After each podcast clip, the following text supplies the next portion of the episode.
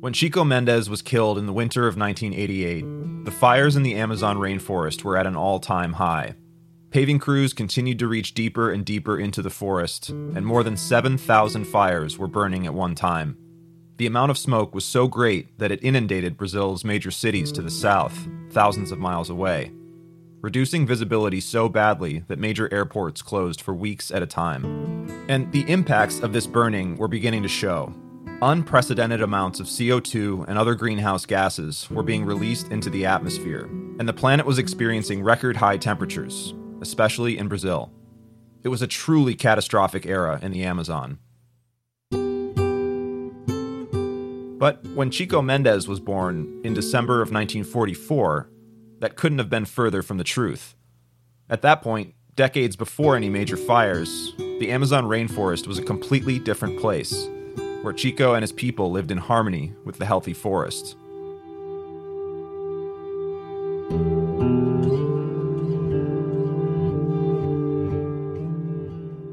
The state of Acre, where Chico grew up, is so remote that it was the last Brazilian state to be developed, truly off the grid.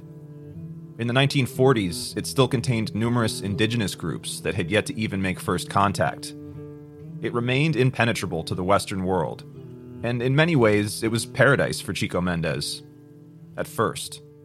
In the late 1980s, I started working in Acre and became familiar with the rubber tappers. And I met Chico Mendes in 1987. That is Dr. Marianne Schmink, an anthropologist from Florida who worked with Chico in the 80s. I was there just a few months before he was murdered.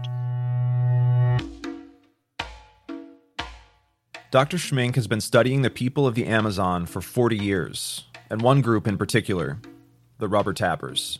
And could you describe the people a little bit more? What what kind of people are they? What do they value? So, a lot of the rubber tapper culture is from northeastern Brazil, which is a very traditional culture in Brazil, strongly focused on family, very patriarchal for the most part. I think family is, is the key focus. They typically share food, so if you go and kill a large game animal, that meat would be shared among everyone in your extended family. And so those were the kinds of arrangements that over the generations kept them going. She told me the origin story of Chico Mendes, how he'd grown up on a rubber estate named Cachoeira, which means rapids, as the estate was surrounded by pumping estuaries of the Amazon River basin. He was weaned on simple foods like rice, beans, Brazil nuts, couscous, manioc flour, and wild game, anything from armadillo to monkey. He lived in a pretty basic shelter built from supplies from the forest, living off the land. This simple life was all Chico knew as a child. They know what the medicinal plants are in their backyard. They know which vines will give them something to drink in the forest. They know which fruits at different times and which fruits attract different animals at different seasons that they can hunt for protein. Once he was big enough to start working, around the age of nine, he joined the family business, harvesting and processing latex from Brazilian rubber trees. Instead of sitting in a classroom and learning to read, he was learning how to cut incisions into the trees and collect the white gold that would be smoked and pulled into balls of rubber. By age 11, he was working full time. But in interviews, Chico described those early years as an idyllic childhood in the forest, developing compassion for all the living things that made it whole. But really, life in the forest was far from idyllic. In fact, it was downright ruthless. Just surviving birth wasn't easy. Only five of Chico's 17 siblings survived infancy. And things did not get much easier after that. It was all work and no play on the rubber estates, harvesting enough to pay the rubber merchants that lorded over them like a medieval fiefdom. Chico Mendes had been illiterate. He didn't learn to read and write until he was 24. And the uh, traders didn't provide an education. They didn't particularly want the rubber tappers to be literate and numerate because they were able to manipulate the, the bills uh, more easily. It would take another 20 years, but Chico Mendes would eventually come to understand the vicious cycle of poverty that he and his family were stuck in, long before the fires arrived. Trapped in a cruel system of indentured servitude that had kept generations of his people starving and in debt. This realization would inspire the work of one of the most important environmental activists in history.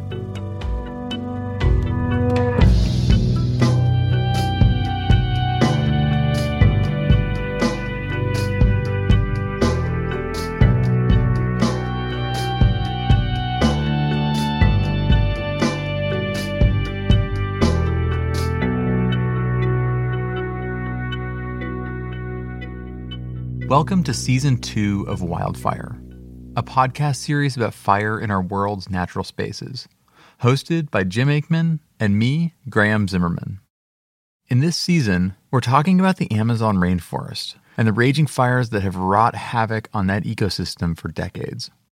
In the first episode, we learned more about these massive fires and the deadly conflicts surrounding them, including the death of a rubber tapper named Chico Mendes who was shot and killed by an assassin in December 1988.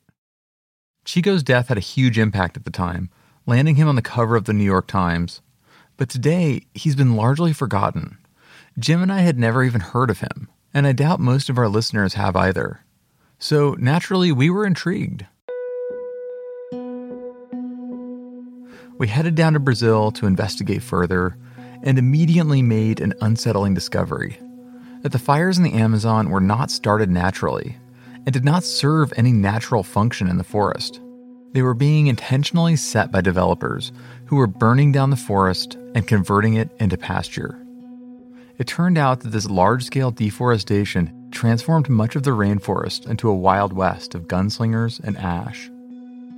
So, how were Chico Mendes and these enormous fires related? Why was he killed? And finally, what can this tell us about the past, present, and future of the rainforest? In this episode, we're going to continue investigating Chico's life, starting at the beginning his birth and his early years in the forest as a rubber tapper. And Jim and I will journey upstream to visit a modern rubber tapper estate that is still managed by one of Chico's cousins, a man witnessing the devastation of the forests alongside the lifestyle of tappers today. Thank you for joining us on this season two of Wildfire.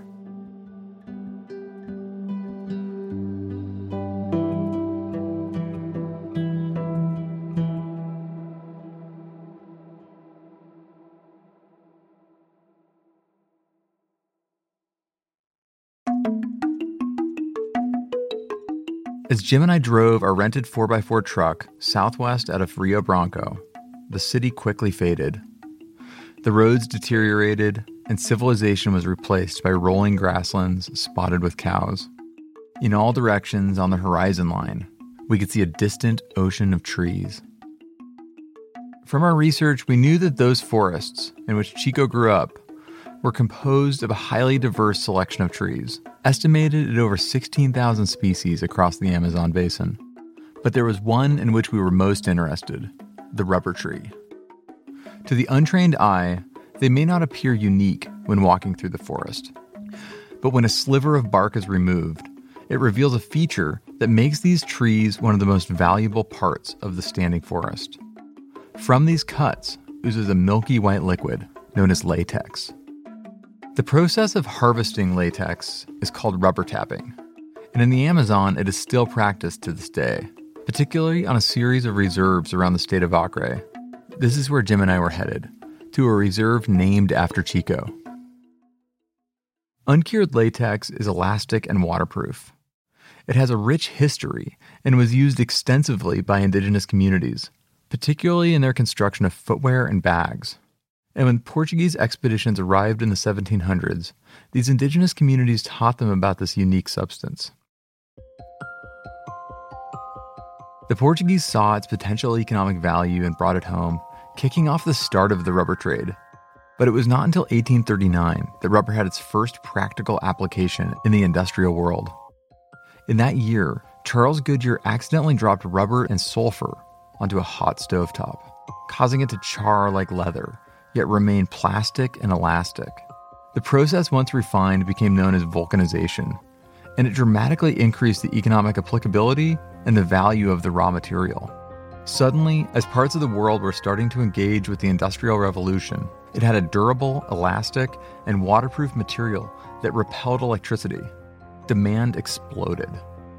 In Europe and the United States, it was used in tires, surgical equipment, swim caps, chewing gum, rubber bands, and shoes. It became known as rubber when it was sold as pencil erasers, and that name stuck. This created huge opportunities in the Amazon, and it totally changed the social and political stage. New cities sprung up overnight, featuring some of the most advanced urban engineering available at the time, all to support the burgeoning rubber trade. The Amazon rainforest was on the economic map, and there was money to be made.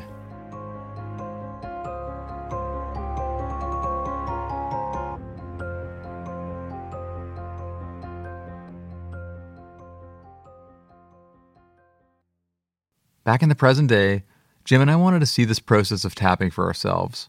So we headed to a modern day rubber estate to visit an active rubber tapper, one of Chico's cousins and closest friends. We had been directed down an unmarked dirt road to reach the Chico Mendes Extractive Reserve. It was raining hard as we slowly crept down the road that was deep with mud. Occasionally, we got out to inspect tricky sections of road, all the time trying to ignore the potential ramifications of getting stuck. The entrance to the reserve wasn't marked with a sign, but with a shift from sparse trees and cow pastures to overwhelming vegetation and a dramatic change in temperature as we entered the standing forest's understory. Shortly after, we arrived at the home of Raimundo Mendes, Chico's cousin, who is the caretaker at the reserve. His home was a simple house, sitting in a small clearing and built of planks harvested from the surrounding forest. He greeted us, a quiet 75 year old man with a drawn face, covered by an unkempt beard. His hands, calloused and strong, showed that much of his life had been spent working hard in the forest. But his lack of concern about two young Americans arriving at his door showed a deep confidence in the world. Quickly after arriving, he ushered us into the forest and to visit trees from which he harvests rubber.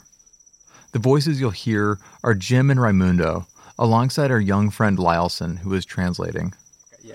Primeira madeira da estrada de seringa. Seringa. This is, this, É, is, this, quer is, ver eu cortar? this is the first rubber tree in the trail. So he's showing us the first rubber tree on on the trail here in his estrada. There are cuts in it from the ground to about six and a half, mm, seven, eight feet up the tree. Um, looks like it's been well used, well loved. Every tapper has their estrada, an 8 to 11 mile loop along which they visit the same rubber trees. Quantas árvores?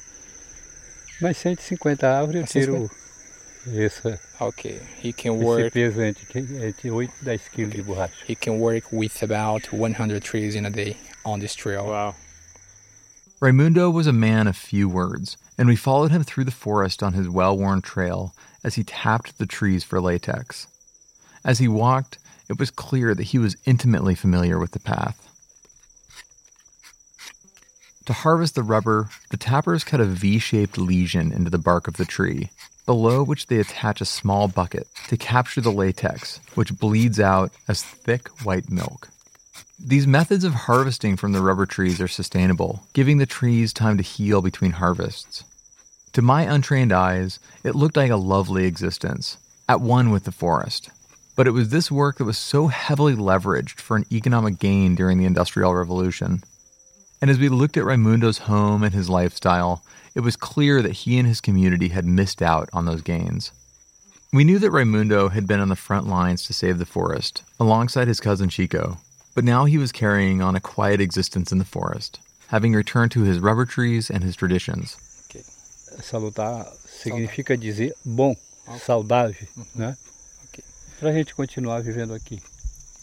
Uh, Raimundo is saying he he feels very proud of living here because he was born here. He grew up working with the rabbit trees. The only place where he feel he feels more comfortable living in.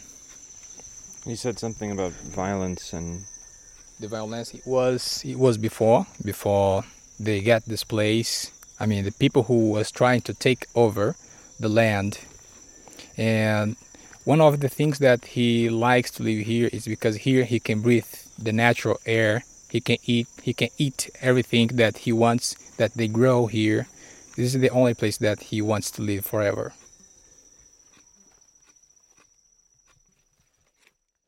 What we saw with Raimundo shared a beautiful process, but his lifestyle didn't line up with the story of development and excess associated with the rubber boom. Dr. Schmink had some key insights as to this disconnect. They weren't indigenous to that region. They were recruited from other parts of Brazil and brought into the Amazon um, by traders who controlled areas of forest that their tappers would exploit for rubber and provide to the traders who would then trade this through intermediaries to buyers in Europe. During the early days of the rubber trade, barons came to power.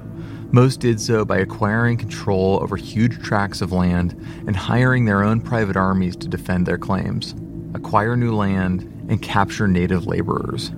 Power was really um, heavily slanted in favor of the wealthier investors versus the poor migrants who didn't couldn't afford a lawyer, for example. So they made sure that they charged enough for supplies to keep the rubber tappers constantly in debt. The lives of early rubber tappers were a nightmare. They lived at the bottom of the social order, known as seringueiros. They were forbidden to marry or to grow their own produce, and they were denied any kind of education, forced to remain illiterate and enumerate, unable to even count. Thousands died every year from disease and malnourishment. And Chico's grandfather was one of these seringueiros, having been lured to Acre with his family near the end of the first rubber boom. He scraped by as rubber barons became more and more wealthy off of his labor, and subsequently he was stranded alongside the rest of his community in the forest. This happened when profiteers made off with the seeds of the rubber tree and successfully installed plantations in Southeast Asia. This happened at the turn of the century and caused a 50% reduction in Brazilian rubber production. But in this impoverished and inequitable society, he continued to raise a family, including Chico's father, Francisco. Then, in the 1930s and 40s, as Japan invaded Southeast Asia and the Second World War began, the Allied nations lost their access to the productive rubber plantations of Ceylon and Malaya, at the same time as their need for rubber, particularly in tires, increased dramatically. Their focus shifted back to Brazil, causing a second rubber boom to take place. And so, this second wave of rubber tappers brought to the region another generation of migrants.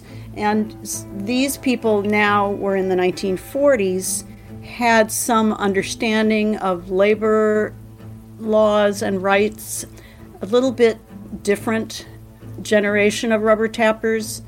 And it was during this rubber boom of the 1940s, as the rubber barons returned to take their place, ruling over the Seringueiros, and new ideas were flowing into the area, that Chico Mendes was born.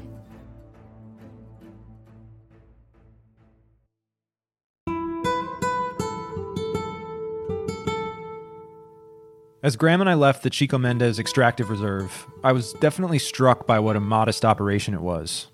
I'd expected some kind of headquarters, maybe an office with informational signage, something like the park boundaries in the US. But no, the vestiges of this reserve showed no signs of financial support. Nothing at all that suggested an ongoing interest in its survival by the city, state, or country. In fact, Raimundo looked kind of abandoned left to carry out his days wandering the rubber trails with his machete and faithful chihuahua. I realized that despite the fact that it was 2020, with all the modern conveniences I knew outside of the rainforest, life for the rubber tappers was still not easy in the Amazon. All this made me more curious about Chico's childhood, growing up in the rainforest in the wake of World War II, which sounded like a far cry from my upbringing in the suburbs of the American Midwest. I wished I could have seen him navigating the trees and doing his thing, but I'd have to make do with more of Dr. Schmink's history lesson. He grew up in, in a period very much like I described when the rubber tappers were isolated from one another and controlled by the traders. Many of the rubber tappers also left and went back to their regions of origin, but there was a group that stayed, and they became, over time, the traditional inhabitants of those forests. They became traditional people as they adapted and learned from the natives that were there and developed their own ways of using the forest. And so essentially, just as the generations rolled on, this became home for the rubber tappers. Exactly. But not long after World War II ended, the rubber business went bust again, and the tappers were abandoned by the rubber barons who saw the writing on the wall. They left Chico's family destitute, without a strong economic connection to the world market and no other way to earn a living. The rubber tappers were high and dry. Chico was just a teenager, but already working full time. And it was hard work, walking 10 to 20 miles a day, five days a week, back-breaking labor. These are not plantations. These are very diverse forests where you may, uh, rubber tappers have to have an average of 300 hectares, which is um, like 1,500 acres, in order to have enough rubber trees to make a living because they're so spread out. It was a lonely existence for Chico. He lived on an independent estate, and the tappers were naturally territorial and untrusting of each other, competing for the same resources. So there wasn't much socializing. Certainly none of the shopping malls or bowling alleys that I grew up with.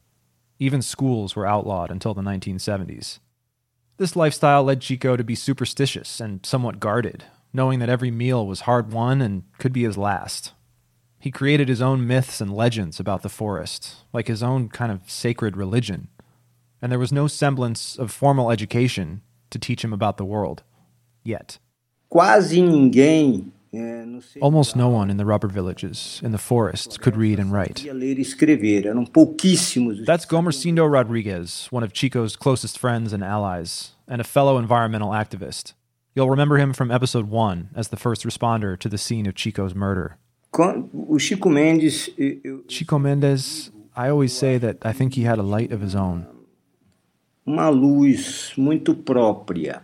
Gomercindo described how the forest had hardened Chico into a survivor, but how he still felt like there must be more than these narrow trails and towering trees. It was around that time that Chico caught his first break a mentor.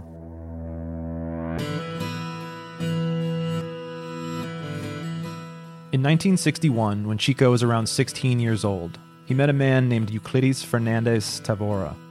Tavora was a communist rebel that had fled persecution of Brazil's right wing dictatorship by hiding out in the forest. He was a refugee of the political upheaval happening in Brazil at the time that mimicked the McCarthy era in the US. Tavora had learned a lot about the world, and he was ready to pass it on, and Chico was ready to learn. Pediu ao pai do Chico Mendes. He asked Chico Mendes, father, to let him teach Chico to read and write. Mendes a ler escrever. Tavora took an early liking to Chico who proved a quick learner, impressing everyone he met with his work ethic and quick wit.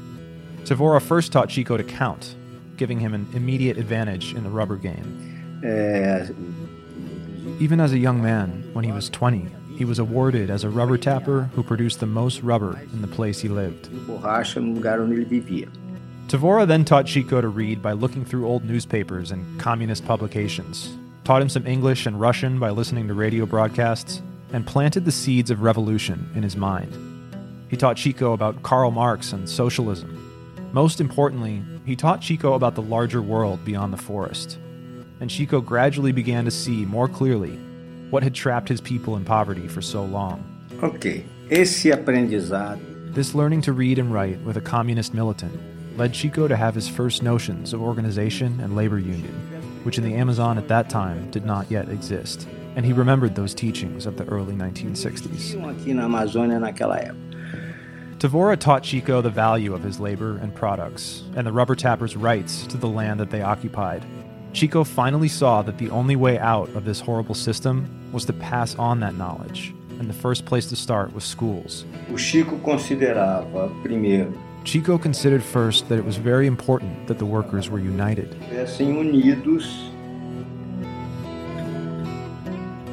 The more I learned about Chico Mendes, the more I saw of his world, the more I came to admire him. This was clearly a special person who grew up in an environment that was so different from my childhood that there shouldn't really have been any connection at all. And yet, I related to Chico. I respected him, and I wanted to know more.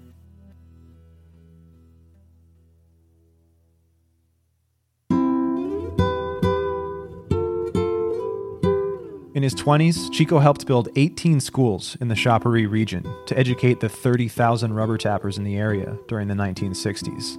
It was a huge step forward for Chico, finally turning all of the ideas and lessons into action. And it was a huge step forward for the rubber tappers.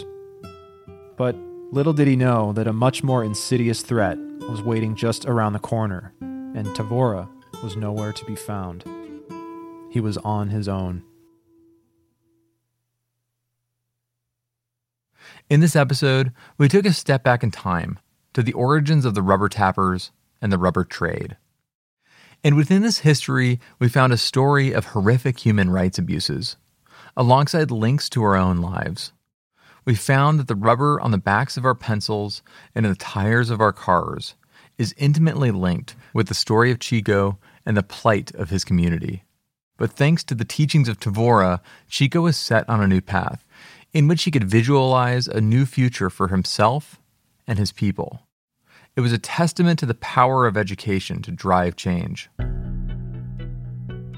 But in 1970, just as Chico arrived at the first major threshold of his journey, ranchers showed up in his home state of Acre and began burning down the forest for cattle pastures. And Tavora disappeared into the trees, never to be heard from again. It is supposed that his Marxist past caught up with him, or that he was murdered, or maybe he had an accident. But one way or another, it left Chico faced with a choice. He could forget about what he had learned and do nothing while watching his home and livelihood burn to the ground. Or he could use his knowledge to galvanize his community and stand up to fight against the encroaching development and violence. And it was a choice that would define the rest of his life.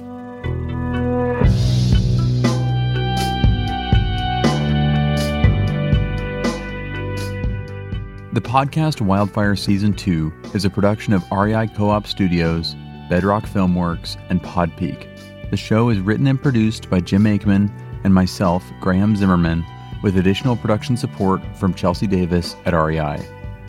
Editing, sound design, and theme music are by Evan Phillips.